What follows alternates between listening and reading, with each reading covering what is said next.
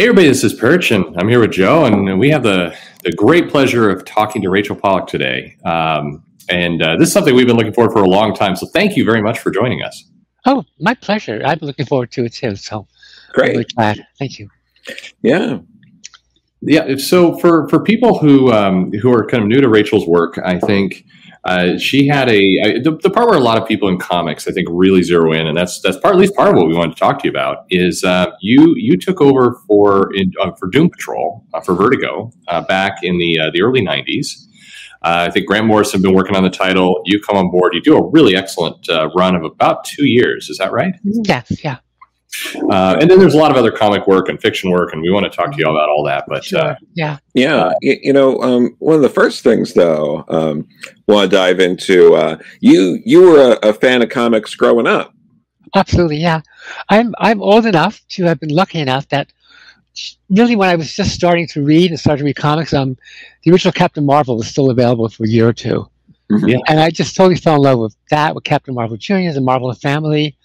I, you know, I had no idea why it stopped publication. you know, yeah. when you're a kid, you have no idea of lawsuits and things like that. Mm-hmm. And and but here's a here's a fun thing that I love to, to tell. So when I was a kid, you know, you don't you don't somehow don't realize that people make comics. Yeah, because kids are just there.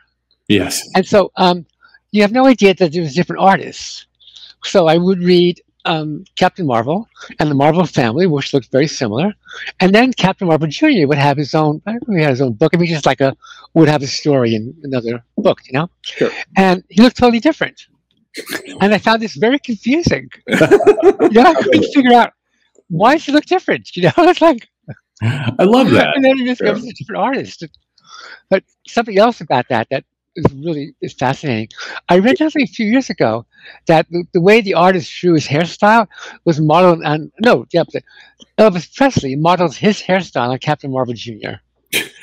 That's all great. It was like you know, pop, haircut, brushed back, you know, slick. Yeah. You modeled on Captain Marvel Jr. Isn't that great? Oh, I love that. I, I love that. I, I, people forget about that when they're like when they first come into comics and you're a kid and you, you don't. Of course, you don't know the business. We're all too over. Uh, well, I don't know if this is the right statement. We're all too overeducated now. We think too much about the details. We miss the charming part of why this why does the character look different? It's a different comic. That's awesome.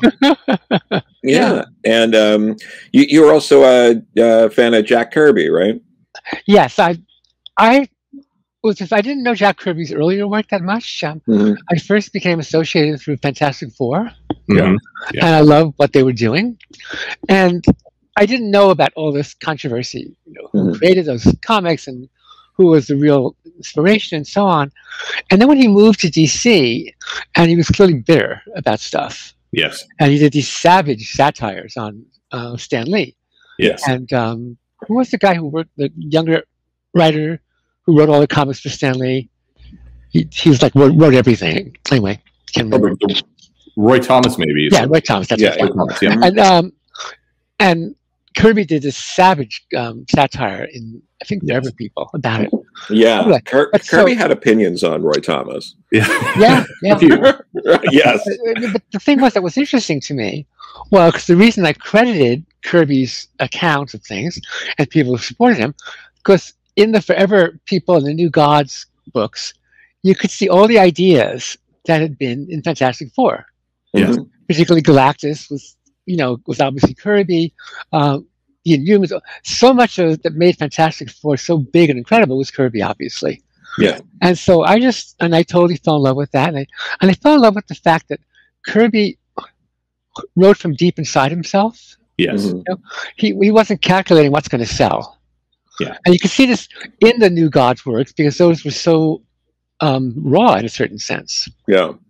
And my favorite in a certain sense was in um, I forget which. Uh, I guess it's um, Mr. Miracle. That's right. Mm-hmm. And there's a storyline in which Mr. Miracle, for some reason, goes to the corporate headquarters of some company, and he's way up in like the 50th floor or something like this. Yes. And he gets challenged. The challenge is to be able to leave the building because he's an escape artist, right? Yeah. And so he thinks this is what a bizarre challenge, you know.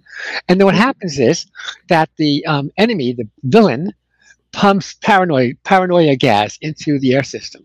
Yes. And so everyone goes berserk. And so it's a real challenge, Mr. Miracle, not to hurt anyone because they're all innocent victims, but not be pulled apart by these crazy mobs. And I had just been starting work for DC, I think. I think I already was working for DC at that point. Mm-hmm. And I remember their corporate offices were in this beautiful building in Manhattan. Mm-hmm. Pretty high up. They'd moved from a small one to this big building. And okay, this is where he got that story. He went to see, when he went for DC, he went to their offices and he had this paranoid flash. Yeah. Suppose, suppose there was some gas in this air conditioning system. And the hmm. entire building was filled with people being paranoid, crazy, and, and violent. you could just you could see where the yeah. stuff came from. Yeah. You know, he had yeah. this wonderful story in the Forever People, where the Forever People get captured um, by I guess it's Desaad. He's yes. going to torture them, right? And he takes them to a place called Happy Land. Oh yes, I know this. And Happy Land is Disney World. Yes. Or Disneyland in California, because Kirby lived in California at that point. Mm. And and so you just got that Kirby had gone to Disneyland. And he thought, what if this place really was a prison? Yes. You know, yeah. some sort of dark, villainous, terrifying prison. And people who were in prison didn't know why no one else, everyone was just laughing and happy looking. Seeing reality. So that's the kind of thing that just that I found so inspirational. Mm-hmm. He could write comics from so deep inside himself. Yeah. And and not just figure out what's currently fashionable or what the market wants and things like that. And so that's kind of what I was hoping to do with Doom Patrol and some of the other stuff I did too. And you wanted to write for Marvel back in the 70s, didn't you? Oh, that's a funny story, yeah. So I had been working for IBM, hated it, you know, first I dropped out of graduate school. I was a really great dropout, very bad at dropping out. I didn't drop out until I had a master's degree. but,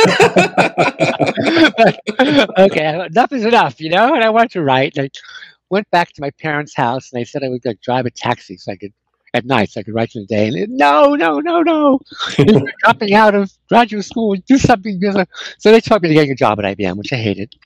So after a year, I thought I got to get out of here. You know, less than a year. I just got to get out of this place. And so, um, so I applied to write for Marvel, and I really had no idea how the process went. You know, and I had an idea for a character who was based on dreams, and I sort of wrote this sample script for this character. I had no idea you were supposed to use their characters. Mm-hmm. I was very naive. I didn't. I didn't look up anything to find out what you do when you apply to write for a company. anyway, there was no internet back then, so at least I could say that for myself. yeah. anyway, um, but you know, so they told me that they weren't hiring anybody. Okay, so then I got it. So the next step was I contacted a old professor of mine and said, "Can you help me?" And with his recommendation help, I got a job teaching freshman English. You know, that, those kind of jobs, right? Mm-hmm. Um, so there I am teaching at this college, and one night I decided to give a lecture to whoever wanted to come, whatever students wanted to come, and I forget what the lecture was about. Something you know, symbolic and mm-hmm. storytelling, usual kind of stuff. Right. And then um, somebody said to me in the question time, said something like, "How did you come to teach here?" I mean, they figured out I wasn't the usual sort of teacher. Mm-hmm. and I said, "Well, I said I couldn't get a job writing for Marvel Comics." and the place just uproar. at, that moment, at that moment, I think I became a legend. You know? Yeah. college teacher who took the job teaching college because she couldn't get a job writing for Marvel Comics. You know, that's awesome. so that was a that was a fun thing. I would have loved it when yeah. you before I, I loved I always love the story of your introduction into Doom Patrol because they you're writing the you're, they were they're printing letters of you oh, actually as a fan saying please let me write Doom Patrol. That was a fake. Yeah, no, no. It, it, no, one, no one realized it. Yes. That's the funny so, part. What it, happened was, so I knew Neil Gaiman because we were both yeah. in the English science fiction writing scene. And he was just starting to get involved with comics. In fact, I first, I had not known what was happening in comics. And, and Neil brought these uh, black and whites to show from a work in progress that he just found so incredibly exciting. And it was Alan Moore. And I, I think it might have been Watchmen, actually. Um, yeah. So I was obviously you know, knocked out by this and talking to Neil. And so I just became interested in the idea of what you could do in comics these days. And I had some thoughts of a graphic novel I wanted to write. And I went to this party and Neil was there and Neil introduced me to Stuart Moore, who was an editor at yeah. Vertigo. Really, really wonderful guy. And I mentioned to him my love of Doom Patrol and Grant Morrison's work and how and great it was. And he said, "Oh well, the editor Tom Peyer is right over there. Why don't you go talk to him?" So I go, "Great." I was talking to Tom and talking about how great Doom Patrol is, you know, and what Grant Morrison was doing, which was so phenomenal. Mm-hmm. Anyway, and so I said to him, "You know, Doom Patrol. I'm not really looking to write mainstream comic, but Doom Patrol was the only one I would really fantasize about writing sometime, whenever it was possible." And Tom said, "Well, actually, Grant's going to be leaving soon." Would you like to send me a sample script? And I'll see if maybe it would be suitable. So I did that, right? Nice. And he said, this is great. We'll use it for first issue. And, you know, it was, several months away, right? So I'm starting to work on it. So meanwhile, at back then, they had the letter columns in the back of the comic, the prints before the computer. And so I wrote a column. I wrote a letter. Didn't tell him I was doing it. You know, I had to hope that he would uh, he would see it. You know. anyway, so the letter was like in the voice of this kind of creepy like you know, fangirl, gee golly whiz. Say, yes. oh gee, gee, Mr. Peyer, gee, yeah, Doom Patrol is the coolest thing ever. Grant Morrison's a genius. Oh, it's so wonderful. I hope he writes it ever and ever. If he gets sick or dies, can I write it? Yeah.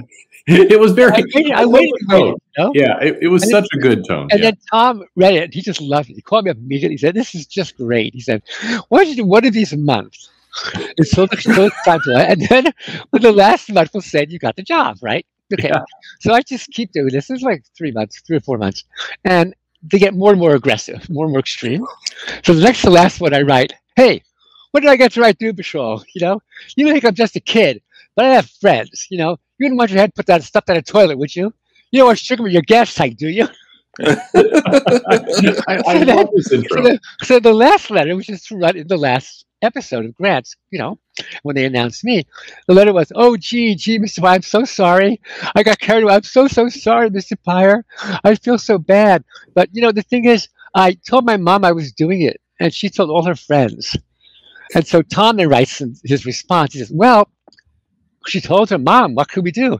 Rachel Pollack is the new writer at Doom Patrol. So then I, wrote an article in my grown-up, serious voice about what a genius Grant Morrison is. You know, yeah, and what a wonderful, amazing thing. Um, you know, Doom Patrol, his Doom Patrol was. and I compared it actually to Jack Kirby mm-hmm. and to Marvel Comics, uh, to Captain Marvel for that matter, actually, because they, they had that same quality of just complete inspiration from nowhere. Yeah, just you know something deep inside. Anyway, and so I thought this would be obvious. This was the true me, right? Yes. And to this day, there are people who believe I got the job at the stupid letters. Oh, and I think because they want to believe, they want to believe that's how you can get a job writing a major comic book, just writing letters to the editor. And this is not just this is not just like you know kids. Oh, I was at another party, and there was a guy there, a reporter from the Village Voice, another one from the New Yorker, and they said, "So we understand you got the job by writing letters to letter column." I went, what? You know? and I still have people say that. It's it's amazing. It's the power of a legend. We uh, we uh, Joe and I interviewed uh, Richard Case uh, quite some time ago now, but we told we talked a little bit about this story of, of just kind of the, the letter writer and how that introduced you. And I remember in the video we were talking about how it was it was, it was clever. It was it was it was a, mm-hmm. I thought it was a very neat way to, to do it, and I I, I love the whole thing.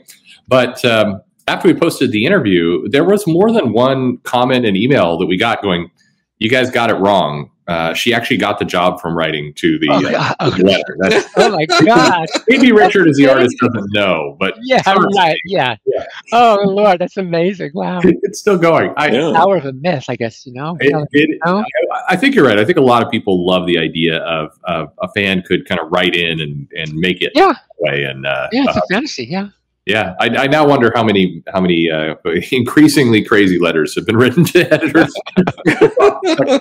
I'll be the writer of the Avengers. This is how we do it. Yeah, um, you know, I haven't. I have not looked at recent incarnations of Doom Patrol and any letter columns. I guess to be online now. Yeah. But usually to see if that's a place where that happens. I would hope so. Has it happened once yeah. before with Doom Patrol? Something, something like, okay, I'm going to try to do what this Rachel Pollack did, you know, and writing letters to the letter columns. you know, it's it's to some extent it's worked. There have been people who have tweeted out to companies like, "Hey, you know who should write this? Me." And um, while that's probably not the whole story, uh, that that's a, a, part of it. But um, but yeah, so you you got to take over from from Grant. What did Grant get? Were there any uh, directives of things you could or couldn't do? only by way of the editor, Tom Peyer. Mhm. Um, I have never actually had any personal contact with Grant, so all I have are suppositions. It, it felt to me like that he thought the series should end with him, Mhm. at least for a while. You know, Yeah. that he felt that you know he, he did one long story, and it came to a real conclusion, which is I, I certainly felt that way. You know, Mhm. what he did, um, and then but DC liked it and wanted to continue, and I certainly was happy to do it. Mhm. So, but but Tom just told me very limited things. You know, he basically said how this how the team ends up. Okay. One of the interesting things was he said that the chief ends up as a head without a body, and this actually was Tom was taking this too literally. I I, I get the impression because it was based on a story, a, a one-off, you know, long, large episode that was written, um, and and in, indeed, in that particular story, um, the chief, you know, is beheaded, right? And there's his head, you know. Mhm. Um, but Grant meant that as kind of a joke or, or dream sequence, and but I guess he told Tom that this is how the chief ends, and Tom told me as a literal thing. So there was that. I was told that I could not use um, Crazy Jane. Mhm. That was very important to um, Grant, which was fair enough. I understood that completely. And also um, uh, Danny the Street, I couldn't use, Oh, that's um, which was, again, something that Grant felt was a very special thing of his. And then otherwise, you know, and I, I so Dorothy was available and the chief as a head on some ice cubes. I, I had an ice cube all the time. Yeah. I like then, then he was drinking a milkshake and it would run down his neck the Yeah. cubes. the, the the visuals were always incredible there. for And what about Man Cliff Steele?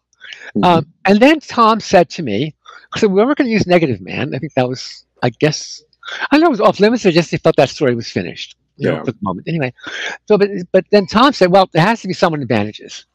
Yeah. Doom Patrol always has to have someone in bandages, which is Negative Man. You know, Mhm. Larry Trainer, I guess was his name.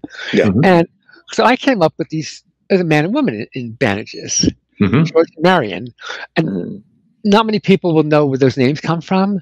If you if you're a fan of old TV from the 50s, you might um, remember um, the Thin Man TV series, not the original movies. Um, Peter Lawford and I forget the woman, and they were Hmm. always making martinis. Very suave detectives, you know, husband Yes. wife. And so that's who George and Marion were. They were the ghosts, though. No, I'm not sorry. I'm getting confused. Topper. Topper had these ghosts Mhm. um, Topper was a stick in the mud, stuffed shirt kind of guy, and the ghosts, George and Marion were always like loosening him up. Yes. Right? Okay, and so that's who George and Marion were. They were based on the ghosts that were. Oh, nice. And so they represent. They came to represent, for me, um, the people who enjoyed life, who did not let things stop them. Yeah. And and then I got to introduce um, Kate Godwin, who Yeah. had the secret identity name of Coagula for exactly three or four panels.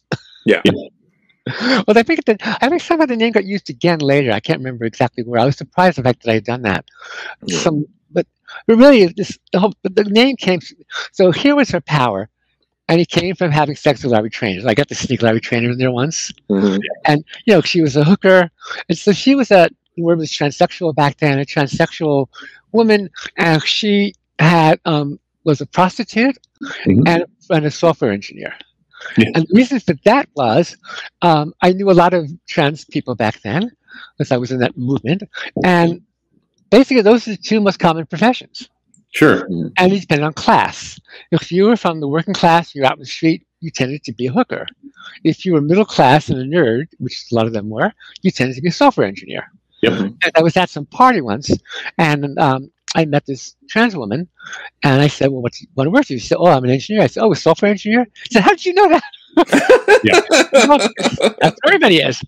Anyway, so those are the two. So, as a hooker part of Kate, she has sex with um, Larry Trainer Yes. and he has all these alchemical powers. So he imparts to her the ability to, you know, there's a famous alchemical slogan, solve et coagula, dissolve and coagulate. Mhm. Left hand dissolves, right hand coagulates. So that's what her power was.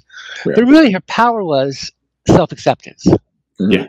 and to not be afraid of being herself and and not be afraid of the world's judgments of her. When, which, you know, George and Marion were like that, but for them, it was almost not exactly a caricature, but there was they were not presented as having overcome anything. Yeah, character arc. It was a journey. It was a good. It was a powerful journey. I think that was a time when uh, Vertigo was doing. Uh, I mean, that was the nature of kind of how it launched. Some really powerful things. Um, yeah. were, but they were investing in the effort of the stories they were telling. I, that's oh, yeah. maybe not said very well, but it was. Yeah. It no. wasn't. It wasn't ever cheap. It was never uh, rolled out as a you no. know as an intro caption, and then here you go. You're, they they put work into how it happened. Yeah, was, it was a it was a great effort. You know. Yeah. Um, and you know, it, I was so happy to be doing that. You know, um, Grant's Vertigo, Grant's um, Doom Patrol was not Vertigo. Yeah. Vertigo actually started after he left, and I so I was one of the very first right. Vertigo writers. You know, I was following, following Grant, and um, actually one more thing about George and Marion, and then mm-hmm. Kate, in the episode introduced Kate. It begins with um, George and Marion decide to go for uh, you know a walk in the town. They go into the city. They're living in a suburb. Actually, they're living in Rhinebeck, where I live. nice. they decide to go into the city and have some fun.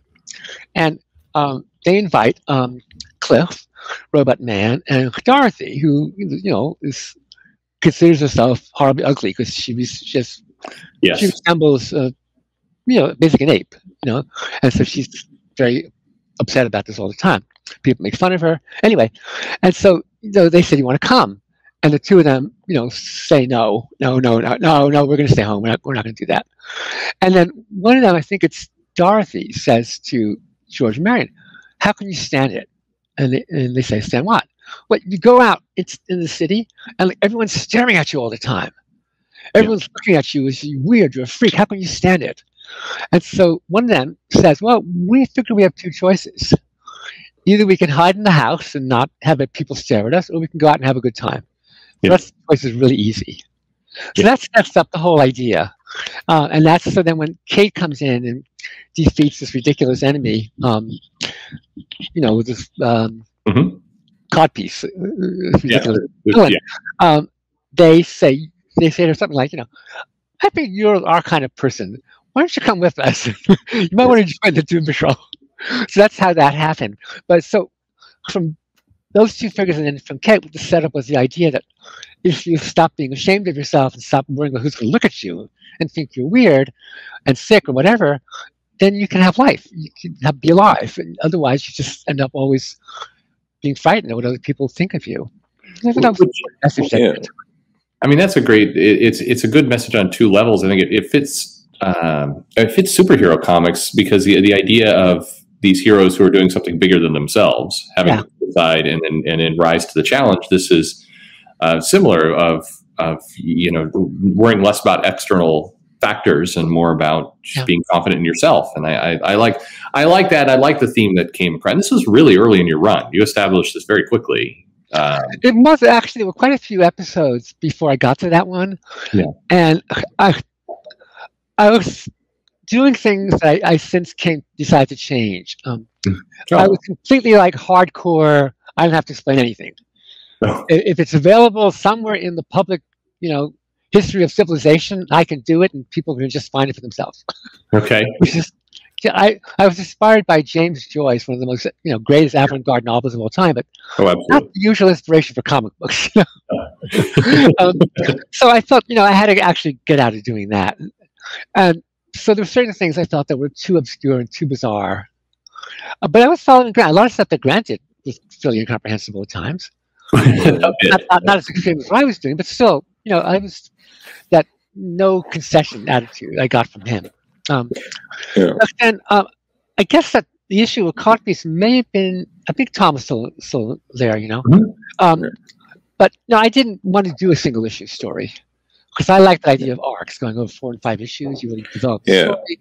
Um, but I thought, okay, and so I came up with a story that that one and then one or two other ones ended up being, I thought the best, one some of the best stuff I did at Doom Patrol was the single issue stories. And and Codpiece was a riff on uh, like the old like what Silver Age Green Arrow kind of yeah. stuff. Yeah. yeah. So Green Arrow, it does. When I was a kid, again, I was reading these things, and I'm not sure I ever thought about this question, but you know, he had this quiver, right? This little narrow quiver of arrows, Mhm. right? And out of that quiver would come a huge boxing glove arrow, Yes. a rocket arrow, you know, yes. It made no sense. a grappling hook arrow. Yeah.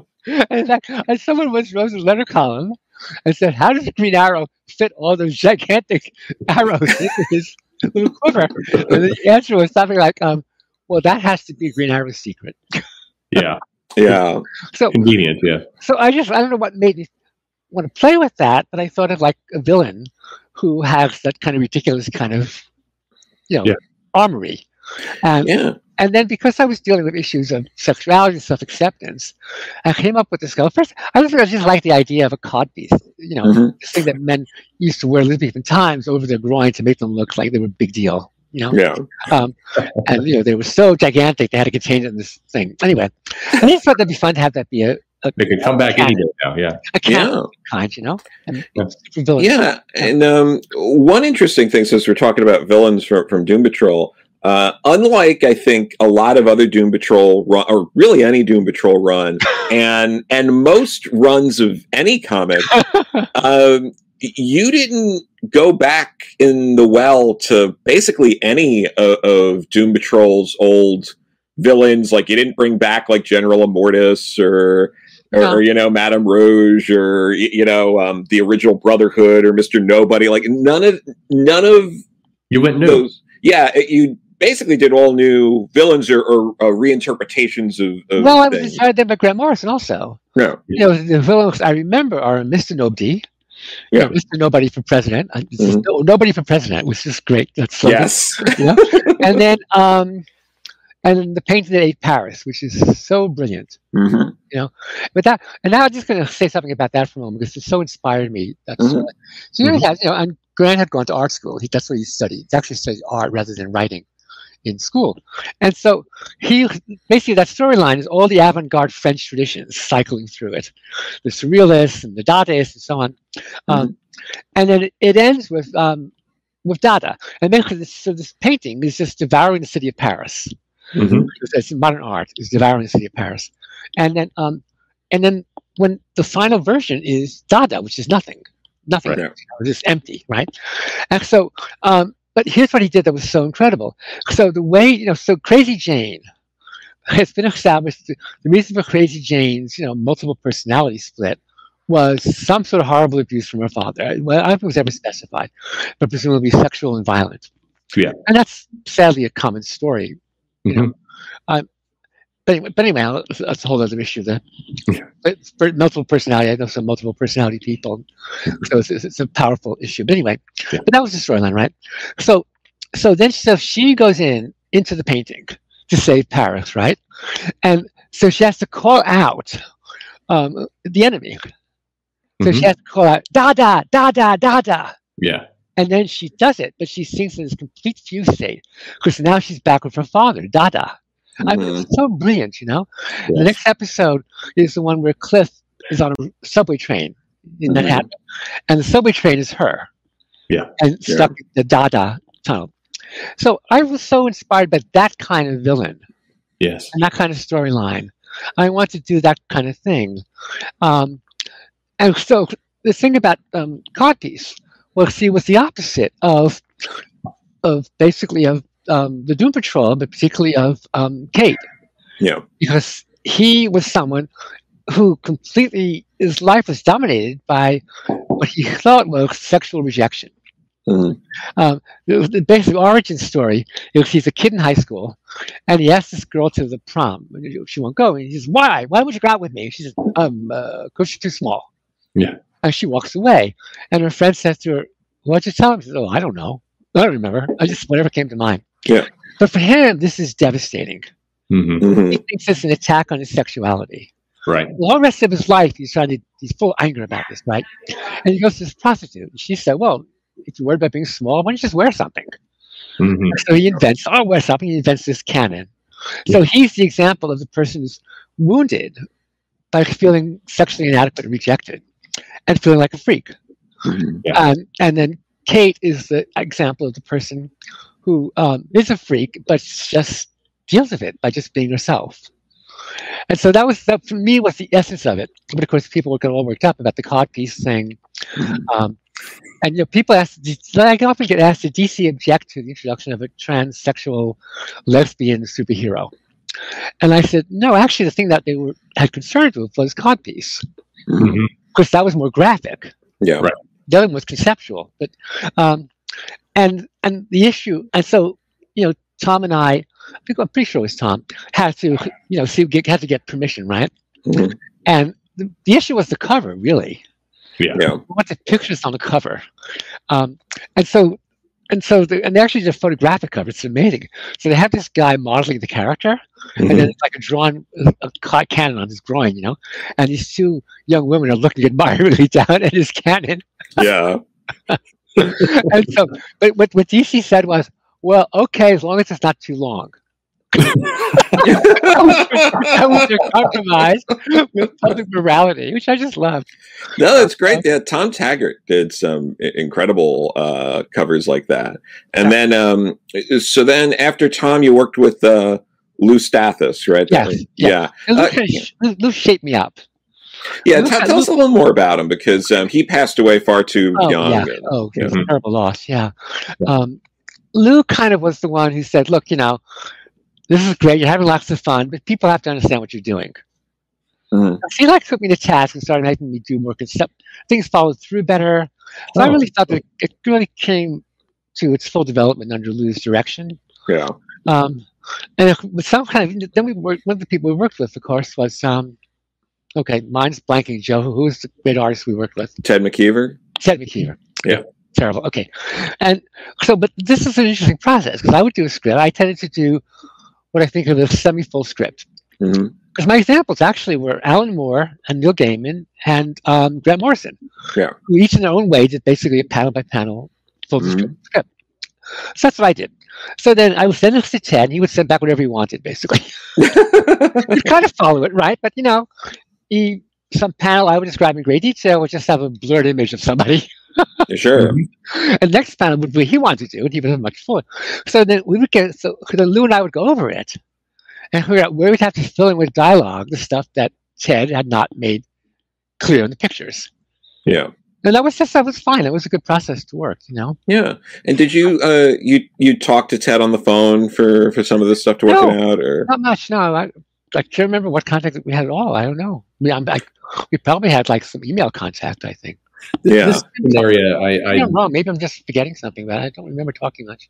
yeah I think people it, it- people struggle today uh, trying to understand that relationship between the writer and granted, I think it's changed quite a bit, Mhm. uh, the editor writer kind of relationship and all that stuff. So, but this is fascinating. So you're you're very limited contact with the artist, hmm um, but your editor is really working with you to kind of Yeah. put the piece together. And yeah, Yeah, Yeah. the editor was definitely the go-between. You know, Lou was definitely the thing that cemented everything. Um, but I mean, I was working with the artist in the sense of seeing the work he did, Mm-hmm. and it didn't Yeah. take me very long to figure out, you know, with Ted how we had to do things. Wa- was it Ted's idea to do the full on like um I think this was when um Kate and uh Robot Man fused together Yeah. of just having the big robot dick in in that one panel. Oh, you know, I, I'm pretty sure that was Ted, but it Mhm. might have been me suggesting it, or it Yeah. might have been Ted running with something I suggested in, the, in, a, in a small way, shall we say? yeah, but uh Yeah.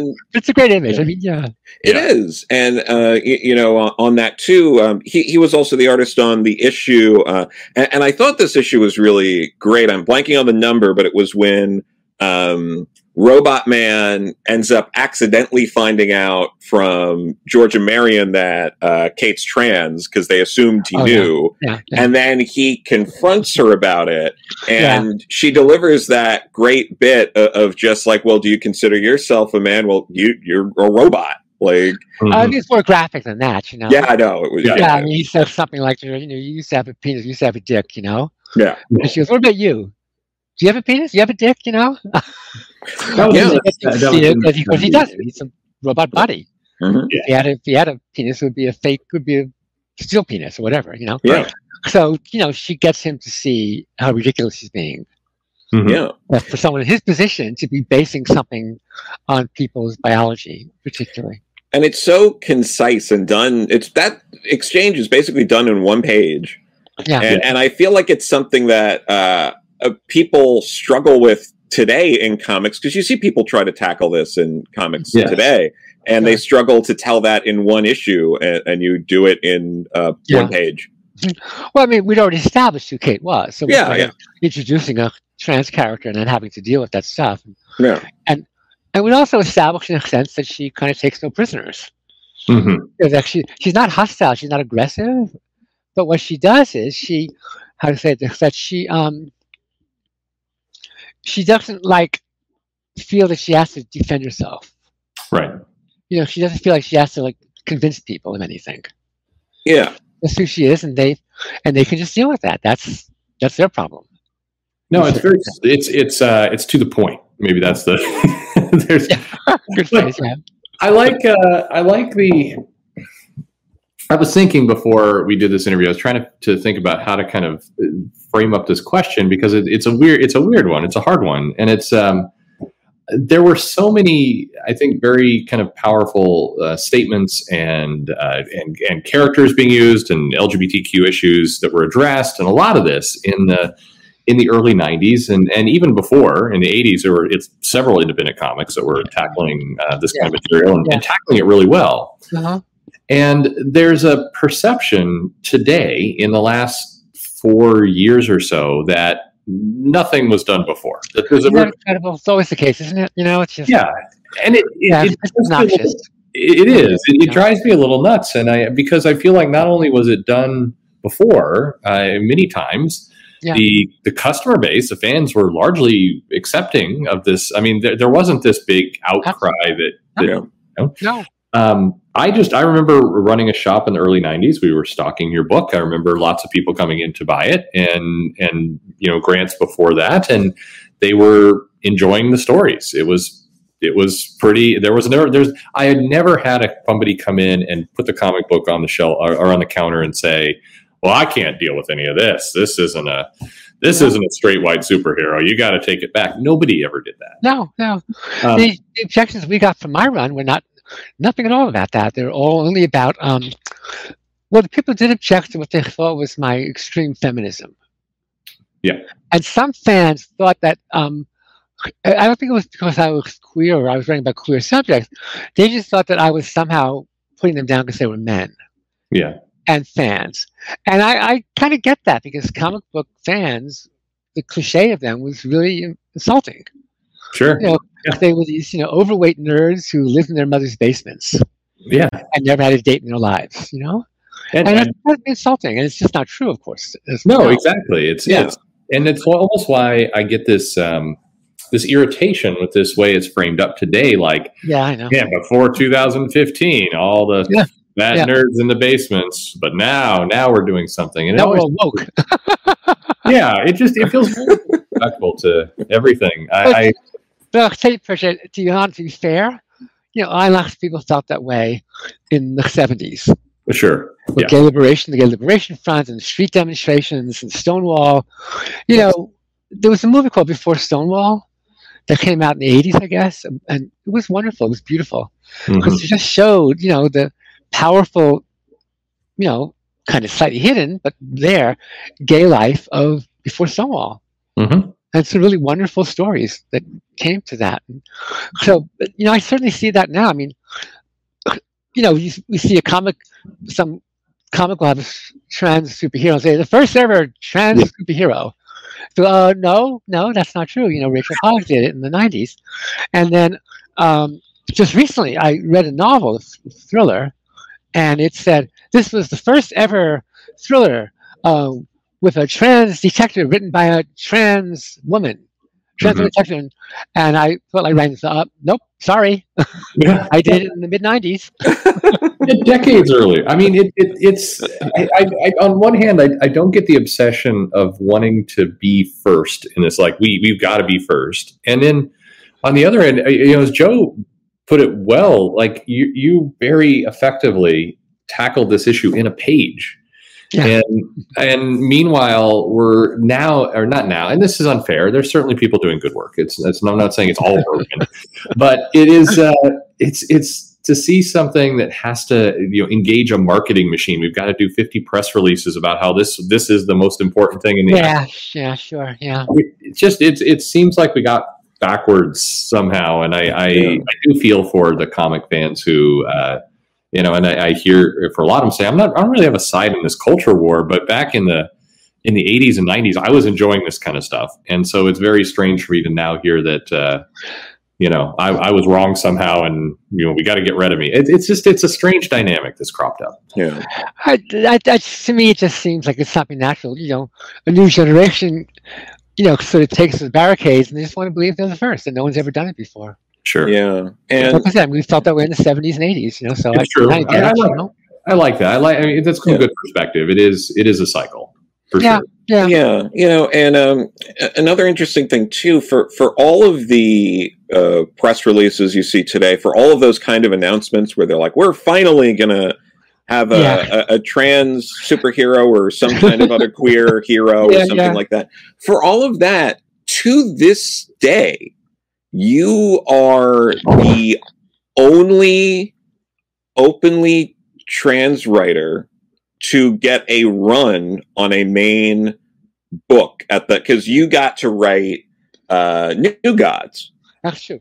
Yeah. so ev- everyone else like um uh what was it um and, and this is not to uh, No. disparage the work of other people you, you know like caitlin r kiernan's uh, work at dc was exclusively at vertigo Yeah.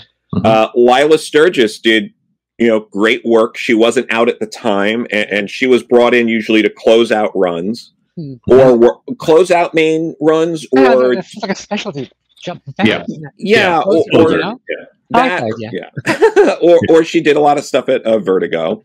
Um, you know, which again, not taking anything away from that. I love Lilah; she's she's wonderful. And then, um, you know, same thing with uh, you know, you know people like Mags. They've done uh, well. She's done a mini series. She's done stuff with like y- you know, uh, Young Animal, uh, one shots Mhm. to people they roll it out and act like it's they're being big and progressive and this is a big feat Yeah. The- but the they com- have s- The yeah company. the, the companies not the Yeah. not the creators of course no, No, the it's all the companies Yeah. the companies and the people doing the press releases and the and the reporting on this and to this day almost like yeah over 25 years ago i think or about 25 years ago at this point you are still the only openly trans writer at either marvel or dc to write a run on their main lines Yeah. And one of their main traditional s- characters and storylines. Yeah. yeah New Gods is, you know, a real specialty. That came from Tom Peyer also. Tom had been commissioned to do a Yeah. New Gods, and he said, well, Rachel, do it with me. Yeah. And that was great. And then he dropped out, and I did it by myself. Yeah, and um, I think uh, was it Crystal Frasier is doing, um, and uh, she's an openly trans writer, but that's a mini series that's following up uh, the Immortal Hulk. So Oh, really? Okay, that's cool. Yeah. yeah, again, so yeah, Gamma Flight, yeah, uh, with co-writing it with Al Ewing, and, and again, that's cool, and this is great, and this should be celebrated. Mhm. It's just crazy that it's still they did something that 25 years ago. 25 years ago that was you know was an actual run because you wrote like 11 issues of that Yeah, yeah. yeah Yeah, it was a year. yeah I uh, was like, yeah, that was interesting to write a mainstream comic at that time yeah because I had no control over the art. I had Mhm. the artist that they chose, and I hated it. I hated the art. Mhm. It was all these ridiculous, deformed women's bodies. You know, these, you know, tiny five-inch waists and gigantic butts and gigantic breasts, and somehow both were sticking out at the reader at the same time. Yeah. so, That was it. There- Those, those were early experimentations in 3D on the page. That's what was. Was no, okay, yeah. But I'll tell you something of what you were saying, what Joe was saying. Yeah. There are one group of people who do remember that, and that's um, queer people who want to write comics. Yeah. Particularly young trans people who want to write comics. And they know Doom Patrol. Mhm. They don't, they don't really, I don't know how much some of them know about my new gods, but Doom Patrol, you know, I I thought we kind of forgotten years ago. And, Yeah. you know, and then um, I was asked to be one of the uh, main speakers at a um, congress on uh, transgender literature in Canada. Mhm. Met really wonderful people there. And again, I thought, well, you know, anyone who remembers me? I did some articles in the 90s which had a big impact, but you know, it was long ago, and some other stuff, you know. And I get there, and it turns out that I was a hero to this whole generation of young trans um, comics writers and artists. And that was a really wonderful experience. I got to talk about doing that and Doom Patrol and what it meant. And, but it was just very exciting to have that recognition. I had no idea this was happening. This whole young generation of people. I uh, speaking of New God, so so first I I, I loved your Doom Patrol work um, for sure. I, but and you, you kind of mentioned it, you know it, the, the art art issues aside, uh, what what was the for people who are thinking, what, what was the critical difference between Vertigo and you know you come out of this now you have got Superman as a character you're you're putting on the page and that was so much fun of Superman I guess being able to write Superman just for a couple of pages or so. That was just great yeah. you know? Yeah. The origin of everything yeah. Um, well you know you had uh, more action oriented. Yeah. Had the same level of social commentary and things like that. It had to be somewhat more accessible obviously than just a wild surreal type of stuff you could do in Vertigo. Mm-hmm. Um, but my focus in writing the class was to try to remember that what, what Kirby was doing was doing something very real. Mm-hmm. Not just because this most version of New Gods since Kirby had just been like you know um, superheroes on steroids. Yeah. Even more superhero than the superheroes. But for Kirby, they were obviously they were gods. They were not just superheroes. So I really tried to focus on that and what were the god issues between them. There's a lot of people who remember this run fondly. I, I know that um, I, it's, it's one of those pieces where I think that uh, the new gods and kind of these characters and everything that uh, was going on at the time, I think there's a feeling that's been underserved uh, over the years. That you know they, they kind of experiment with it, but then they yeah. kind of lean back on the you know the, the classic characters or the you know the, the the, the bread and butter, I guess, of the company. Yeah, yeah. Um, but your run comes up quite a bit, actually. A lot, you know, uh, uh being. Good something people really remember and, and they like kind of that spirit. So it's. Uh, I'll, I'll tell you a storyline I really want to do. So, you know, the whole thing about um, Orion is the son of um, Darkseid. Yes. He's raised by Highfather, so he's like both sides, right? He's like the good and the evil sides, you know. And he has two faces. He has like this this beautiful, you know, face with the new God side, and then his twisted, nasty face with yes, the um, Darkseid Darkseid.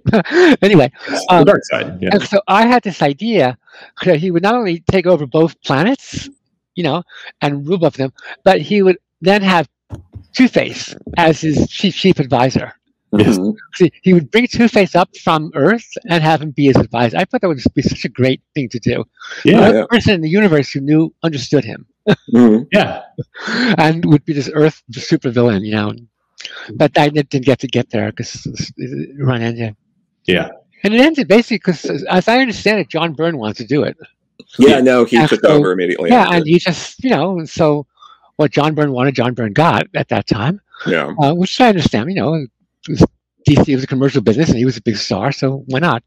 Yeah. But you know, it was also, I, I, I, like I like to joke that if um, I would have quit in process if the, process if they hadn't fired me. Yeah. I, I, really had problems with some of the art and the, the way they yeah. portrayed women. I, I did not like my name on a comic that was showing women that way. Yeah, it was very well. I mean, it, it, was a it was right in a category where that was all the art. I mean, not not all of it, but I mean, there was there was very much a yeah house style or, or there's there's yeah. a it, it, that's that's maybe more most memorable as, as you look at a lot of those pages and I mean even um I mean, the artist has gone on to change the style quite a bit. In, in you know today, it, it's like everybody was being funneled into this same yeah. kind of style of work. It was, uh, yeah. but yeah. then you did some work with Keith Giffen as well. I think on there. Yeah. Oh, yeah. That was great. Yeah, mm-hmm. Keith, Keith was always. I, yeah. You know, and he was the person. He did not do. I think DC Comics did more full script, and Marvel did, of course, you know, the, the just rough, rough outline, and the artist does the breakdown and so on. And Keith was a Marvel person, so in that sense, so he just, you know, he didn't want to have me do it panel by panel, and so he just. I sent him basically, you know, a rough several pages. Do what you want here. Do what you want here, and he came up with such great ideas. Yeah, uh, which that was my favorite issue. One of my favorite issues yeah, it definitely it, it, felt like it fit the story at that point. Yeah. Like writing yeah. and the art was actually coming together to yeah, you know much, to, yeah. visualize what you were saying. Um, yeah, the, the very '90s. Uh, yeah, it was, it was, it was the '90s, and I, I don't mean can't wave aside. It's like the, the, the, most memorable thing you can say about this is there were 40 other comics that month that looked exactly like this. Yeah, yeah. you know, at one point, New Gods introduced a character based on the goddess um, Athena from Greece, mm-hmm. And Athena is, you know, she's kind of sexless. She's a warrior in intellect, and she's very pure. You know, mm-hmm. and um, so and I, my character Athene, which is really the Greek pronunciation of her name. Mm-hmm. Anyway, so I described her to the artist as I said, um, she's tall and thin, and she, you know, has you know, very flat chested and um, and skinny. Yeah. And she's the kind of person who was raised in a nunnery, and um, she's covered in head to toe, and you know, believes in reading philosophy for fun or something like that. I'm going to make it really extreme, right? A warrior archer. So I get back this hot babe in a torn tunic. Well, that's the kind of people who are going to the library back then. yeah, uh, right, exactly. So, yeah, yeah. You know, no, yeah. and um, you also got to work with, um, I think uh, it was Mike Allred's first DC work on uh, Brother Power of the Geek. Work? Right, yeah. it was his first work. Yeah, that was great too. Interesting artist. Yeah. Yeah. What, what inspired that story for you? Um, I'm trying to remember if I said I don't think I said I wanted that when I think that DC said, "Would you like to do a one shot of this character?" Mm-hmm. Um, you know, Jack Kirby invented it as this mm-hmm. weird idea of this, like you know, his his idea of engaging the hippies. Because mm-hmm. you know he was an older generation, they were kind of alien to him, and then um, Neil developed it, and Neil was taking riffing on Alan Moore's idea of everything having an elemental. Yeah. So you know, um, you know, so for Neil, uh, brother Power um, was the doll elemental. Mm-hmm. Ah, okay. So he was all dolls. So I would take that. But then the geek thing, the term geek um, comes from carnivals. Right. And the geek was technically the geek was someone who bit the head off chickens to mm-hmm. freak people out. You know, oh, oh, oh, yeah. you know, and kind of disgusting. Yeah. Yeah, very disgusting. And and obviously the geek was often obviously someone who was perhaps, you know, uh, mentally backward in some way or some other kind of way that didn't fit in. They say, you're doing this, you know? Mm-hmm. So to me, it then became about abuse. Yeah. People were being abused. So this was, this was the issue. I was saying to Joe recently that pretty much everything I did in comics, there was a real issue there. Yeah. That I was looking at and trying to deal with, you know, in a very story, strong story, I thought. And so that was what that storyline was about. And it was even more than him, it was demonstrated um, by this young woman that he becomes friendly with. Mm-hmm. And she's an abuse survivor and she's a prostitute. And she's with other women in that situation. And they're like trying to form a covenant of wishes to reclaim their power. Um, and then the villain was someone who called himself Dr. Abuse. Mm-hmm. And he was this, you know, very powerful mind control kind of person. And he was inspired by this amazing story that a friend of mine in London told me back in the, I guess around 71 or so. And so she told me about um, this man. He was a high up uh, person in the Conservative Party. And my friend said, you know, if I told you his name, you would know who he was immediately. He was that well known. And he was famous for hiring rent boys, oh. as they would call young male prostitutes back yeah. in, maybe still do. And so what he did, and so the so one of these young men was hired, right? And he goes there, and after he says, my friends speaking to him a day or two later, so what, what was the lag? He said, well, um, he didn't touch me. We didn't have sex of any kind. We had dinner. It was beautiful dinner and really nice wine. And at the end of it, he and, and, and he all he did was talk to me. The, the young guy said, you know, and at the end he said, um, he showed me this bowl of diamonds, obviously really good sized diamonds. I said, take one. Oh man, that's your fee, you know.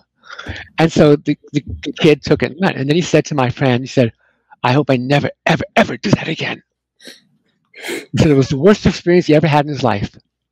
Because this man could bore into anyone's basically all their weaknesses, their fears, their right. self hate, and just talk to them and just stir it up so they just wanted to kill themselves. Oh my God. And could, yeah, this kid had just staggered out of there, you know? And so that was I just wanted to write that character, and that became the villain. yeah, that's great. Doctor abuse. Mm-hmm. You know. Yeah. Wow. How can reduce anyone into that terrible state? Yeah. I. I and then recently, I, when the Trump administration, I started reviving that character mm. um, and having it be President President Trump. Mm. You know, the, you know, Dr. Busis Morph is now the president of the United States.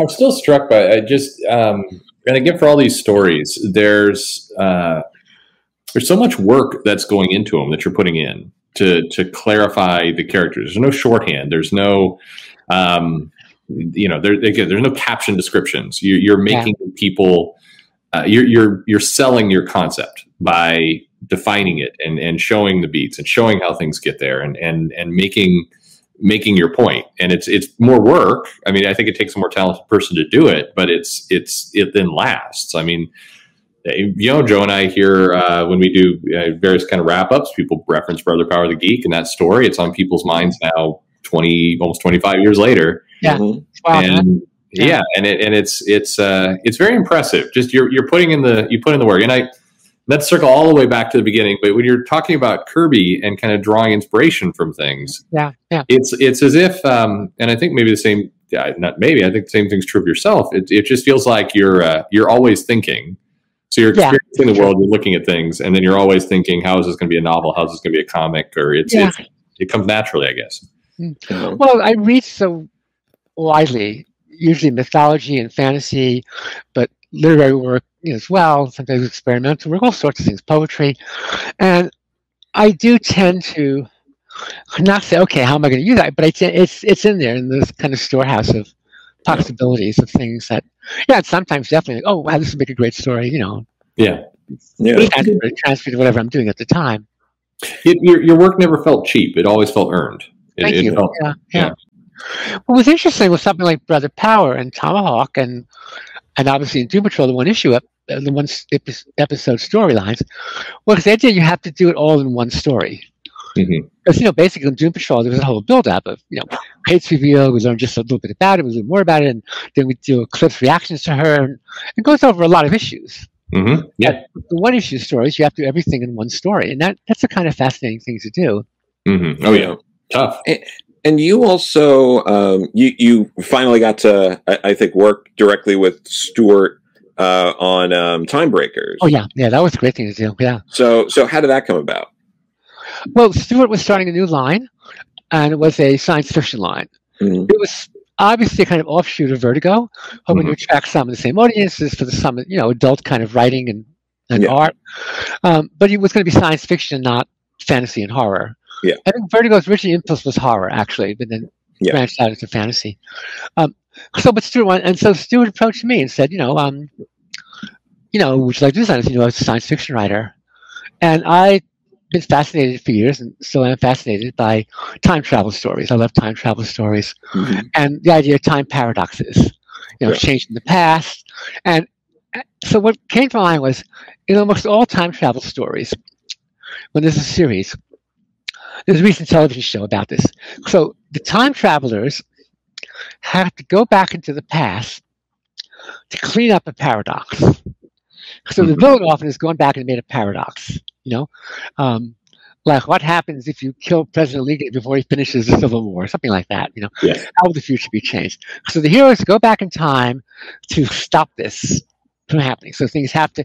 So history has to be preserved, right? Mm-hmm. So my idea was that the universe runs on time paradoxes, on possibilities. So not just changing something that was different, but making things impossible. Yes. So things that the energy just doesn't click, it doesn't work. Yeah. And so, so the time breakers, that's what they do. They go back in time and sometimes forward in time too, to create paradoxes that can't be explained. Mm-hmm. Because that's what keeps the universe alive instead of just a clockwork machine. Mm-hmm. And so I had a great time doing that and coming up with the ultimate paradox uh, at the end of it. Yeah. Which was ultimate because if you accept it, then history becomes impossible. But as soon as history becomes impossible, then the paradox is gone. Right. Yeah. And then, then it's okay. And it just swings back and forth in this extreme way. And I was inspired by this amazing uh, time travel story called Cryptozoic by Brian Aldiss back in the 80s, I guess, in England. Mhm. Aldiss was an amazing writer. He came out of the sort of classical science fiction writing, but then really took it into new places when the opportunity came up. So Cryptozoic is about a time traveler who travels back to the time of the dinosaurs. And there were two possible understandings of the story. One is that this is an account of a time traveler's experience. The other is this is a psychotic imagining being a time traveler. Mhm. And just as it seems convincing that, okay, this is actually a time traveler and people are assuming he's psychotic, something happens, something is thrown at you, the reader, that, oh, no, wait, no, wait, actually he is psychotic. The Yeah. time travel stuff is a fantasy. As soon as you accept that, something happens. So I love that idea, like swinging back and forth, that each thing makes the other side impossible. And that was the whole point of that Timebreaker story. But it was, it was just fun to do. Nice. It And was you, lots of fun to do. and you also worked on the uh, Vertigo Tarot deck, right? Yeah, that was an interesting idea. Um, Sharon, I can't remember her last name right now. Katua, Sharon Katua. She was an editor at Vertigo, and she was a tarot fan. Mhm. And she said- So she approached Karen Berger, the editor, and say, "Hey, you know, there's enough characters here to make a tarot deck. Yeah. Let's do a Vertigo tarot deck." And. Karen liked the idea, so she talked with um, Neil, and Neil liked it a lot, and said, "Okay, we'll bring in Rachel." because Neil knew like that I was a tarot person. And so um, the four of us had a conference in a weekend in a hotel in Manhattan, which was so much fun. And we um, just, just basically decided in the so-called major arcana, the 22 Trump with titles like magician, high priestess, etc., which characters those to be in what what moments in the storylines. Yeah. And so, um, you know, Neil and Karen wanted to be more Sandman everything else, and I kind of got that because that was their big seller. But I thought we should honor the other characters as well, so I managed to get the Doom Patrol card. The Tower was Tower of um, Babel in Doom Patrol, stuff like that. And then, um, so Neil's long-term partner, okay, mind blanking. Uh, yes, Dave McKean, of course. Like I'm. So you know, Dave's this brilliant artist. It's just incredible work. So he did the um, minor kind of the four suits, um, Mhm. wands, cups, swords, and pentacles, and so that was all him. But I, I gave him some guidelines of ideas Mhm. of what they were about. But he did this amazing electro, you know, computer art, just a really great computer artist, and and then um, and I wrote the book, and the book was fun, and um, Yeah. Dave laid out the book, which made it very difficult to read because the book was a work of art. Yes. You have a Yeah. page, and then on the page, the page would be basically forty percent blank space. yes. Mhm. Dave had the word set into like a, a figure of a body Yes. or something like this. It's beautiful to look at, but Yeah. it made the type very small. It it it uh, that That was I great told- working with him. He's such a brilliant artist. Oh, yeah. He was amazing. I, we sold so many of those. I was meaning to grab it. I, I've, I've got I've got the copy. I mean, it was it was a weird um, piece of merchandise because I remember it sold very very well, Yeah. and it sold to people who had no idea what tarot was. I, I remember a lot of people bought it for you know for the art or for Neil or you know the kind of Yeah. different aspects of it, and. Um, I just remember there being so much confusion over what. Wait, what did I buy exactly? It's great art, but what? What am I supposed to do this? And Yeah. Oh, the book that didn't it. The book gave a little bit what tarot cards are about. Yes. so. Yes, the book Yeah. helped, but then there again, I'm you're you're bringing back memories of people going, how how am I supposed to read this? This is really uncomfortable to read. I uh, I think I Yeah, sent a lot of people to the library to, to research tarot. Yeah. um, I've met tarotists, tarot people, and that's the only deck they use. I don't know if they Mhm. came to tarot through Vertigo Comics, and, Yeah. and that's how they came to the deck. But that's the deck they used. Yeah. Yeah. And um, you know, go, going back to Doom Patrol, it ended at um, issue eighty-seven. Uh, there were a lot of Kyle Baker covers by the end of that. yeah. Um, yeah. Wonderful. yeah, w- which were great. Uh, Ted McKeever, I think, was basically on the last like year straight. I don't Yeah, think there yeah. were really any fill-ins. Well, you know, we had um, at least I can't remember what the single issue stories were. Yeah, we couldn't have the false memory was pretty late, so it had to be. A yeah, break in Ted. yeah. It- And possibly also Clear Bootleg Steel might have been during Ted's run too. yeah. Well, um, you know, tell us a, bit, a little bit about the false memory because that was an interesting character. Yeah, that was a character I introduced very early, actually. Yeah. Um, as a sort of side villain in one of the very earliest storylines, possibly the very first storyline. Mhm. And then um, when again I was asked to do a single issue, I came up with that idea of having that character come back and and be tempting the Doom Patrol into a kind of fugue state of separation from reality by offering them these great fantasies of, of memories they would have loved to have had. Yeah. And then Kate, however, was the exception because um, her memories were terrible from childhood. Yeah. And so there was no attractive false memory. And so this Yeah. put her at odds with the rest of the team that she was dealing with painful false memories Yeah. you know, of the abuse having conquered her, rather than her overcoming it as she did in real life. And so that was interesting to have that those two kinds of energies against each other. Everyone else wanting to embrace the false memories, and Kate's having to overcome them. it's it's kind of like it's different, um, but it's like a different take on something like um, Alan Moore's whatever. Uh, Alan Moore's uh, for the man who has everything, Mm. um, where you, you know uh, Mongul uh, traps Superman, and, and he thinks he's gonna uh, keep Superman asleep in a, a dream. Uh, giving him everything he wanted by having Krypton still being around, but um, it turns out to be awful, and Mm. Superman's able to wake up because of how terrible that reality would have been. Oh And, yeah, uh, yeah, yeah, yeah, it was wonderful. Yeah, Yeah, Yeah. That, that was a, a great one. But yeah, that and then one of the uh, aspects of your run that um, you see written about all all the time in terms of whenever people reference your run, they talk about the uh, Tiresias War. Mm. And uh, could, could you talk a little bit about that? Well, I want to say one thing about the false memory for a second too. Oh, of course, of course. Yeah. So, one of the things about that uh, is that was a big issue at the time. Mhm. You know, people were going through a lot of things around that. All these people who were in therapy and supposedly all these memories are coming back that never actually happened. Um, people who were going to jail for things that didn't ha- ever occur. And so that was a big issue what was real and what was not real. yeah. Where if people said they remembered something that they thought it, they never remembered, all of a sudden they remembered something.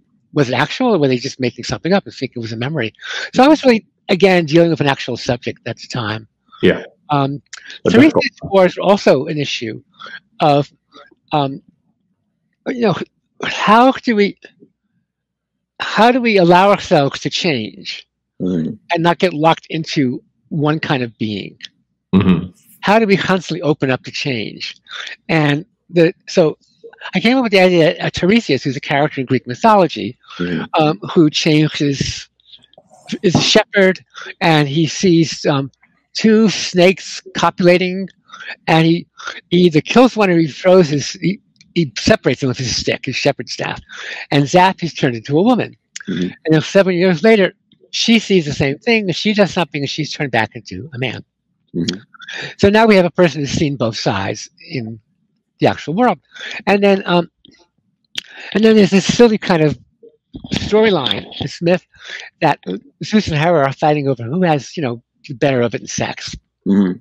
And they're not bragging, they're trying to get one up on the other one. Yes. And you're the one, you get all, you get all the pleasure. Yeah. Mhm. So they say, okay, we're going to ask the only creature who knows both. Yes. Mhm. so they bring Tiresias and say, which is it, you know? And Tiresias says, um, if sex was divided into 10 parts of pleasure, the woman has nine, the man has one. So you think the hero would say, "Yay!" But it's the opposite because Yeah. each trying to get the uh, over the other one. Says, "You, you get all the pleasure." And so she's so furious, she strikes Tiresias blind, and then Ah. the power of inner sight. Well, this, of course, is just nonsense. You know, Mhm. and this is what's you know what's called a cover story um, for you know the ancient shamanic idea of two things. First of all, inner sight being more powerful than outer sight, but also um, many shamans change sex Mhm. and it's not something that they plan on doing. It's just it's something that, but sometimes you know, people who today would be transgender become shamans. So those things are entwined. So I was interested in that. This was a character, obviously, that would fit well with Kate. Oh.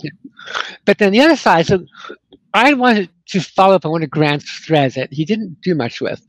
Were these characters called, um, I, maybe I think the builders maybe my term, but some of the idea that there were these villains who were building the Tower of Babel Mhm. inside in the Pentagon or underneath the Pentagon, something like that. Yeah. So I just took that and really developed it. And so the Tower of Babel, in my mind, became this um, ancient battle between the Tiresias, the plural of Tiresias, and the builders. Oh, nice. Okay. And the builders were these people who wanted to fix everything into one category. mm-hmm. and without any possibility of ever changing. And that was the Tower of Babel was for, supposedly. Yeah. That, you know, and that would overcome. And so in the ancient times, the Tarisier destroyed it. And so now it's coming back. And so, and then the, and the Tiresias, um, he's been imprisoned, and I think it's Kate frees him, some, something frees him, I forget how. So he joins them, and then to defeat the builders, they have to overcome differences. Yeah. So that was that um, basically Kate and Cliff join together and become a Tiresias. Mm-hmm. Yeah. You know, the sort of everything combined in one person. Yeah. And that's how they were able to defeat this. And if I'd been able to stay on, um, I had to this idea for an offshoot, maybe oh. a single episode thing, or like, you know, or maybe like a five episode independent mm-hmm. story in which Kate and um, and uh, Elliot, the Tiresias, uh, travel across America. Mm-hmm. And all the ways in which America is struggling with identity and, yeah. and, you know and categories and and isolation and separation and you know you're this group or you're that group and, and so that would have been a fun thing to do and I, it's a shame I didn't get to do it. Would, yeah, you know, speaking of, um, you know, it, it, ended at issue 87, and now mm-hmm. uh, Lou Stathis had passed away, right? Yeah, yeah. And, and then the book just, um, they just canceled it? You know, it's very odd. I don't remember exactly uh, what happened at the end. I don't remember if someone took over. I was. You, I was, no one took over for yeah. a little bit, um, yeah, and then they moved I it. to, no, I think I think they're going to cancel anyway. I think yeah. that Lou died after I had finished what I was doing. I think I'm not sure now. Yeah, you know, but um, I know that Lou was my champion. Yeah, FCC. You know, people there felt you know my stories were too strange. They were not accessible enough to the ordinary reader, and you know, and, and they said we should get rid of Rachel Pollack, and um, and Lou said no, no, you know, he, he said I think he told me once he said to them flat out, he said, you know, if we're not publishing Rachel Pollack, what are we here for?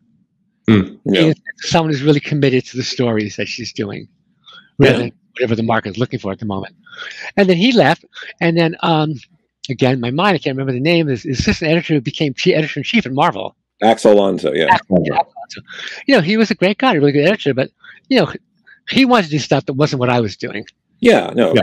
amicable party. You know, it was just, we, you know, stopped doing stuff that I stopped doing stuff at Vertigo. And yeah. I, I, guess, I guess New Gods was after that. I think. Yes. Yeah. Yeah, it was. After that, which is great, you know? Yeah. No, but, um, it, it ended, and then Doom Patrol was one of the first. I think it was one of the first uh, teams that they moved back to the main DC line. Yeah, because I think John Arcudi did it first after you. I think there was like a little gap. Yeah, yeah. there's a year, year and a half, I think. Yeah, yeah and then they reintegrated it outside yeah. of Vertigo to just kind of be a. No offense to John Arcudi, but a, a very dull team book. Um, you, yeah. you know, where oh. they killed uh, uh, Dorothy. Uh, oh, they killed uh, Coagula or Kate Godwin off panel. Yeah. Uh, issue nine. Yeah. yeah. Uh, it, it, was a very at that point it was it was a uh, you know somewhere to fit into not the not the Justice League of the Titans or Suicide Squad but just kind of all this just this this mush yeah. of, of team yeah. book yeah. at that point yeah sure and I mean, the sales reflected that it didn't uh, it didn't catch because it you know you, you, wiped out all the originality from it, and then you know that, yeah that, that, sounds way more harsh than I mean it, but no, but um, but that's like, and that's not necessarily the creator's fault either. That could have been editorial direction. That could have yeah. been like let's let's make Doom Patrol more mainstream, uh, which yeah. is a bad idea. But, you could think it never was. You know, it was not mainstream originally. Mm-hmm. Oh, to be fair, of course, it didn't sell originally either. Yeah, right. yeah. It was basically it came up the exact same time as the X Men, if I recall. About yeah, both, featured, before, yeah. both featured a team head in a wheelchair. Very mm-hmm. strange, you know. I don't know if one influenced the other one at all. I have no idea about that. Well, I think but, it's a big bet. X Men became super popular, and Doom Patrol kind of vanished. Yeah, yeah. It's um, it's weird how that happened, but um, also uh, there's a TV show. Yeah, now uh, yeah. You know, so far it hasn't uh, mind anything in your run yet, but they we don't know what season three has in store, and yeah, they, well, yeah, they're doing Grant Morrison, so that they, really yeah. Well, they are, but the season three notes um, it, there's some casting that's going on that's clearly from your run. I think Oh, what they're doing in the in the casting notes. There there there's characters that that clearly look like they're coming from your run. So I'm Mhm. excited to see that. You know, I, I have this ridiculous technical problem. I won't bore your listeners, but I can't seem to get the um, TV show. Yeah. So I have to find have someone help me to do that because I, I need to see it. You know, obviously. Well, you have you know five thousand streaming services, and so you know that's that's Well, probably that- the thing is, I, I subscribe to it on my computer, and I Ah. can't work out how to get it from my computer to my television where I want to watch it. I don't want to watch things on my computer. Yeah. I No, just like watching TV shows on my computer or movies. I don't, blame you there. No, no, not certainly not an unusual problem. I Anyway, I'll figure it out. I'll have, some, I'll have someone else figure it out, of course. So just Yeah, no, and um, Yeah. So maybe before season three premieres are around it, they'll finally collect your run because um, so far i i in omnibus format, they've put out the Silver Age run, uh, Paul Kupperberg's run before Grant's, Grant's run, and then they skipped your run and put out John Byrne's run. yeah, yeah. And there Oh, are those- those yeah. are all big stars, you know. no, for for sure, but um, y- you know, and again, no offense to John Byrne, we suck up enough to John Byrne as a as a as someone who's contributed to Absolutely. comics, but yes, his run is the least like the show. Mm. I mean, this is mostly Okay. Using the Silver Age, a little bit of Paul's, and then a lot of Grant stuff. That, that was my impression of the two or three episodes I, did- I did actually watch. Yeah, um, yeah. yeah. because um, you know, obviously, you know, doing um, Rita Farr would be from the Silver Age, and um, there there was an episode, at least one that um, was like a tribute to Paul Kupperberg's Mhm. uh, run. Yeah. But um, you know, they they teased putting out a trade of your stuff, and then they canceled it last minute. Mm. Um, you know, the other said that the Sex Men is, was going to be. I thought that was me. I think that was Grant actually. yeah, the Sex Men were Grant, It yeah, was Grant's parody of the X Men. but um, So what, But yeah. what were they going to have for for my run? Do you remember what, who it was or what storyline they were going to do? there there's two. I- I'll, I'll I'll look while we're talking here, but the, in in some of the casting, um, some of the characters, there, there's a few. There's a few. So I'll, I'll get it while we're talking Yeah. here. Okay, yeah. yeah. Yeah. But it's um but yeah, so it hasn't I mean it hasn't happened. I guess they're filming season three if they even Yeah. started season I think there's script writing still. I don't think it's gone into to film Yeah. production, but it's or I you know it, who knows in the post COVID world who knows exactly. Everything is Stuff really Yeah. yeah. you know, but um but yeah, so you never know. So if they haven't started filming yet, it's not too late to uh reach out to Rachel if you're working on the production there, anyone listening to have uh Rachel maybe voice a robot or something like that. that would be great. Yeah, yeah, you know. like Kate, I could voice Kate. That would be a lot of fun. Oh yeah. No, um any anything like that or you know, it's um Uh, I don't think I'm. I don't. Wouldn't. I have acting experience for that, but on the other hand, uh, yeah, it'd be fun to do it. Just you know, the little bit part, and no, for sure. Wouldn't mind doing some writing. You know. You know, I, I told uh, what was it? Well, we talked when we talked to Richard. We kind of said the same thing. Like, can't they get you to just be like a security guard or something, and just be like, they went that way? Like, yeah, yeah, just- would you, you know, any, anything like that. Yeah, sure. But um, but yeah, I, I mean, it's uh, really uh, not only for fans, but to you personally is uh, one of the things you're most proud of in comics that, yeah, that you've done. Yeah, yeah.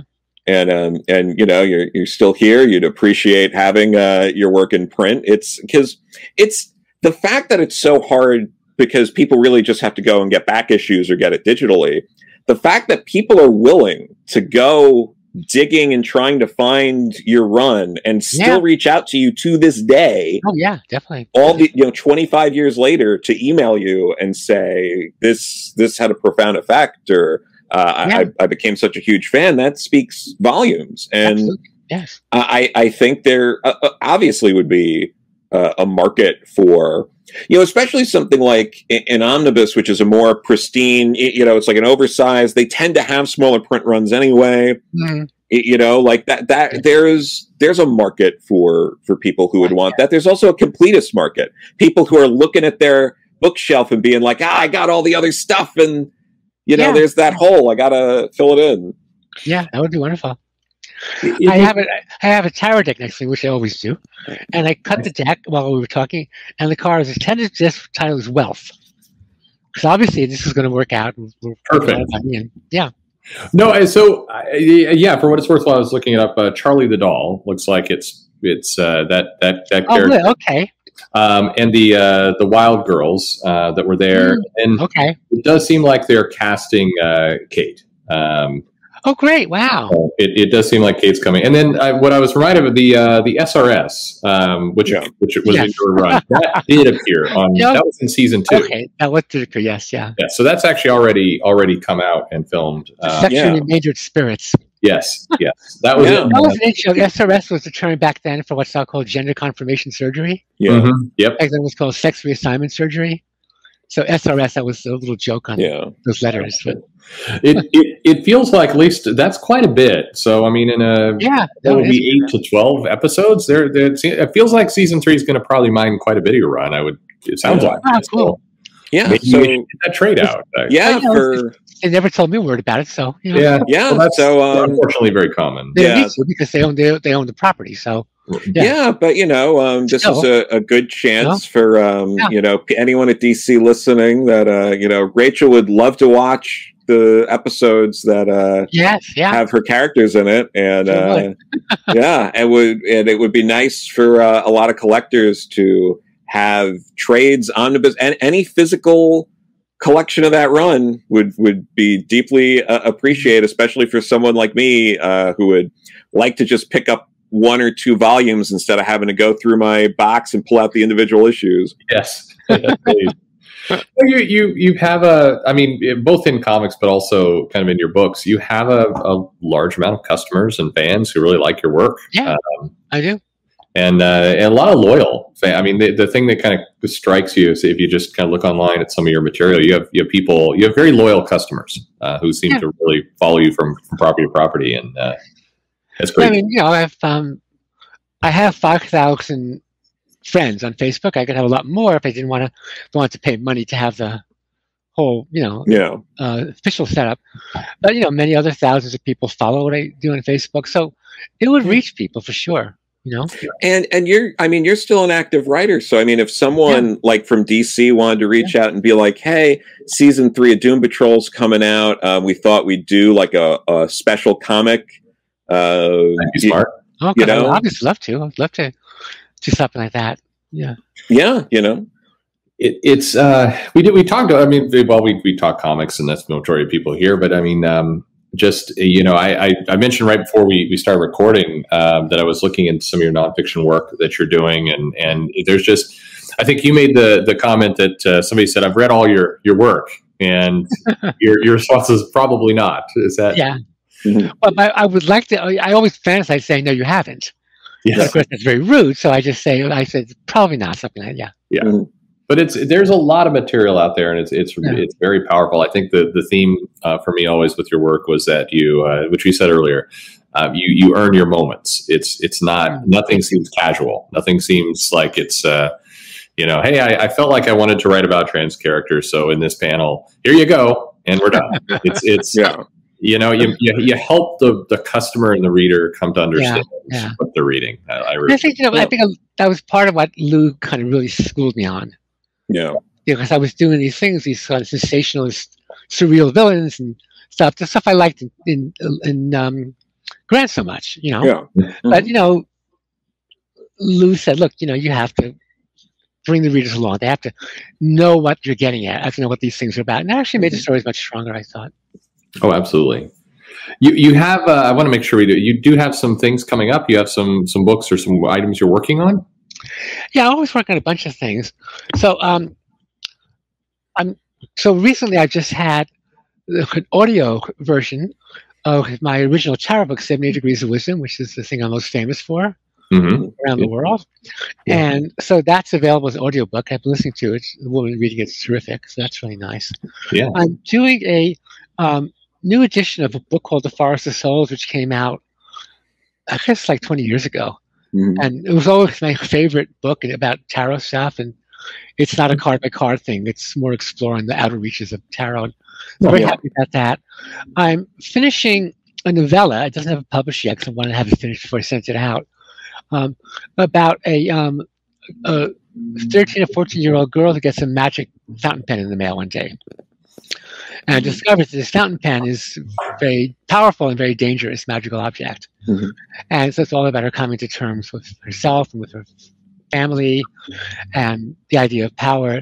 And that's been a very exciting thing to work on. So I'm looking forward to that very much. Nice. That's called yeah. Ordo Lumina Furiosa because the pen has letters on OLF. It's an actual pen. Nice. Time. Yeah, and, and a lot of publishers now, um, you, have seen a, a, big jump in, uh, you know, especially at like Marvel and DC. They're looking for writers who are known well beyond comics. They're looking at like you know novelists and TV writers and stuff like that. And uh, you're you're you're a a world renowned and have worldwide recognition for your tarot work. Yeah, and, and you're an Arthur C. Clarke Award winning novelist. Yeah, multiple awards. Yeah. Yeah. Yeah. so just just to remind people, if anyone's listening, yes, you, you know, um, you, are you're an incredibly accomplished person. You're you're, you're all you have also been an activist. Um, yeah. Mm-hmm, I, I, mean, you've you've done a, a great deal, and, and you are you're exactly the kind of person they seem to seek out to mm-hmm. work for them now and none of your stuff's in print.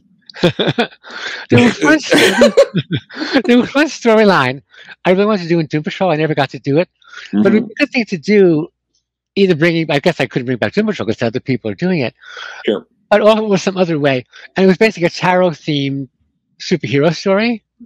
Mm-hmm. And the idea would be, um, it, it, would begin with um, this this homeless guy, this tramp, you know, mm-hmm. and he's the fool card, you know, this miserable homeless person, right? Yeah, sure. And he finds it's called ATM.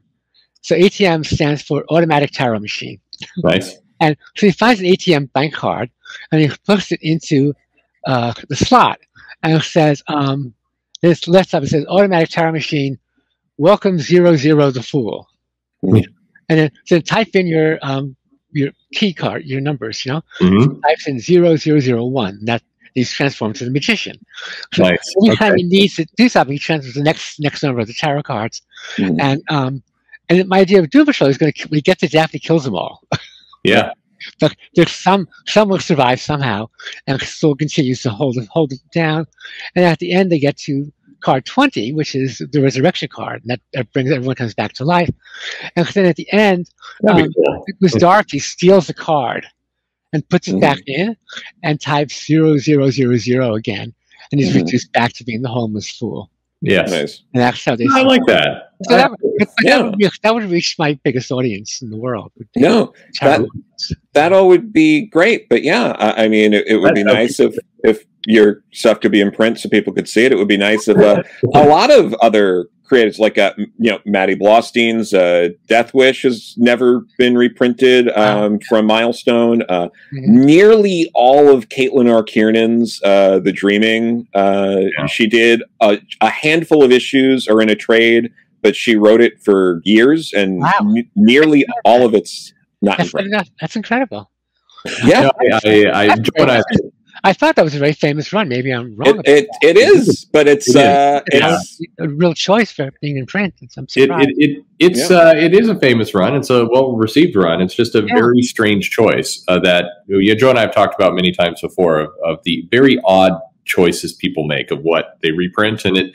Yeah. And I think coming to a conclusion, it's it's not a choice. It's just forgetting what maybe you should do. But but yeah, well, yeah, I'm, I'm, sure that DC is very different from when I worked there. Oh, for sure. There's not much. It has to be more corporate because now they're in, in you know television and movies. AT and T, yeah, that, that changes everything. You know, yeah, but, so but yeah, have, NBA is deciding everything. yeah, which um, is all the more reason if they're going to use your your characters uh, on a, a TV show to uh, have your stuff in print. Uh, yeah, even if it's absolutely just for money to we're make. hurting Joe's soul at this point. I think. Yeah, it's uh, yeah, well, no, it's, it's something yeah, we talk about. They're going to do that. I mean, hopefully now that if they go, maybe they haven't decided finally, but if they really go ahead and do that, then they, they probably will because it would make sense. It would be kind of crazy not to, wouldn't it? Yeah, it, it would, be also be nice for um, Richard to have the rest of Absolutely. his yeah. drawn issues. It would be nice for Linda Medley and Ted McKeever. Mm-hmm. Um, you, you, know, uh, uh, it would be it would be great for Ted. Uh, a lot of Ted's uh, Ted was that's a whole other conversation. If Ted McKeever was very popular in the mid '90s, and yeah. DC has reprinted very little of Ted's work. Yeah, I guess because it was kind of strange. I, I guess, it's but kind of radical, and so now they want everything to be very mainstream and safe. I suppose. It's, it's, I guess, but he was he was uh, you know revolutionary and has a lot of big fans, or, or did sure. you know, and then yeah. It's strange. Well, I mean, I don't, I don't know. I'm not obviously not part of any decisions by DC. Of course, sure, sure. Of course. But you know, what strikes me is that like sometimes you read how like a, a company that's going very mainstream, mm-hmm. they have like a an overall concept, right? And mm-hmm. it's something they, it's something they know is popular, no one make money, but it's outside that concept. Mm-hmm. They decide they can't use it because they have to stay always focused on the main overlying thing, overlying theme they're selling for the company. So I could see that being yeah. the case. I mean, I would yeah. agree with it. Yeah. I would never run a company like that, but I could see how that might be a corporate decision. Oh, of course. Step as following, but it's not yeah. part of what we're doing. You know, for, it's, for, it's yeah. absolutely a machine at this point, and um, and I, I, think in many cases it's more opportunistic than thought through. But uh, yeah, and also to make it very clear, so no one misinterprets this, none of us are implying that there are just people like you know, like wringing their hands, being like, "We'll never let Rachel Pollack work." No, like, like it's not. It's it. You know, if it, that'd, like, be, that'd be more fun if it was a case, but no, it would be more fun. But yeah. it's honestly a lot of people who probably you know started working even even if they started working there 20 years ago, just aren't aware of the run. Well, I mean, maybe to Joe's point, and, and Rachel, I, I, again, this is awesome. Just just getting a chance to talk to you. I think in many cases, stuff like this reminds people that it's there, and they yeah. they, they put it out. It's it has happened a few times that. Yeah. Uh, you know, it's it, and and so maybe these can lead to things. But I, but I, Joe briefly touched on it. I mean, you you've won very significant awards for your science fiction work, for your novels, and and uh, definitely, um, if you haven't had a chance to check out uh, Rachel's books, I would I would strongly recommend you do so. They're they got a lot. Yeah, I mean, there's there's magic, there's science, mm-hmm. there's uh, fantasy elements, there's you know touches on different religions, and I, I mean, it's just they're very hmm. very deep work. And, Thank you. Yeah, no, it, it's great stuff, and there's also a lot of um, you know, like we were touching on before. There are you, you know, um, there are you know trans creators that are getting work now, like Lilah Sturges, Mags Visaggio, Crystal Frasier, Tamara Bonvillain, uh, Sophie Campbell. Um, you know, Sophie Campbell recently doing a, a, bunch of stuff with the Teenage Mutant Ninja Turtles, but she had previously done uh, some Vertigo stuff. I think she drew issues of House of Mystery. Hmm. hmm. Yeah. Um, that, yeah. you know, you mentioned before my novel Unquenchable Fire, which won the Arthur C. Yeah. Clarke Award. Yeah. Well, yeah. actually, right now, there's a brilliant comics writer who's adapting it to a comic online. Yeah. It's, you know, the writer's name is Joe Corallo, and what mm-hmm. I've seen so far is really wonderful and amazing. So yeah. So we're um, about that. Yeah. We're we're working on stuff like that, and then uh, you know Rachel and I have something else that we can't go into yet, but hopefully we'll have uh, more information on that soon. Um, Which is um, very relevant to things we're talking about, actually. Yeah. Yeah. No, a- absolutely. But um, but yeah, it, has been exciting. It, has been uh, great. You know, getting to you know, I was also one of those fans who reached out to Rachel, who after reading Doom Patrol, ah. like, this was great. Uh, you know, it was from Martha Thomases because um, mm. I I had talked to like one day I, I was just talking to Martha. I was just like, you know, this is years ago now, but I was just like you know, everyone talks about Grant's Run, but no one, you know, I, I there's no collection of like, you know, I, I was talking about that, and, and, Martha was like, no, it's good, you should read it. Mm-hmm. And, and, I went and I read it, and I'm like, this is uh, uh amazing. Like, why, yeah, why aren't we, you know, talking about that? Yeah. Yeah. yeah. Uh, well, Rachel, I, I, just want to say thank you. I, I you, you, gave us a, a, you know ninety minutes of your time, and uh, and had a great time. Yeah, yeah. I, well, well, I'd love to chat with you again soon sometime. Talk about some of your novels, your nonfiction, your yeah. tarot work. Um, Delighted to do it. Anytime. Yeah, we, sh- we should yeah. definitely come back and do it again. But it, it's uh, it's amazing. Um, it, you know, check out those comics if you haven't seen them before. Mm-hmm. And uh, and Rachel, thank you again, and, and we hope to talk to you very soon. Yeah, that'd be great. And uh, I hope we get next time we talk to you, it's because they announced that they're finally reprinting your work. So Yes. Yay. that's- That would be great. Yes. Okay. that would be. Deal. Okay. Well, Thanks, guys. Thanks, Perch. Well, Thanks, Joe. Thank you.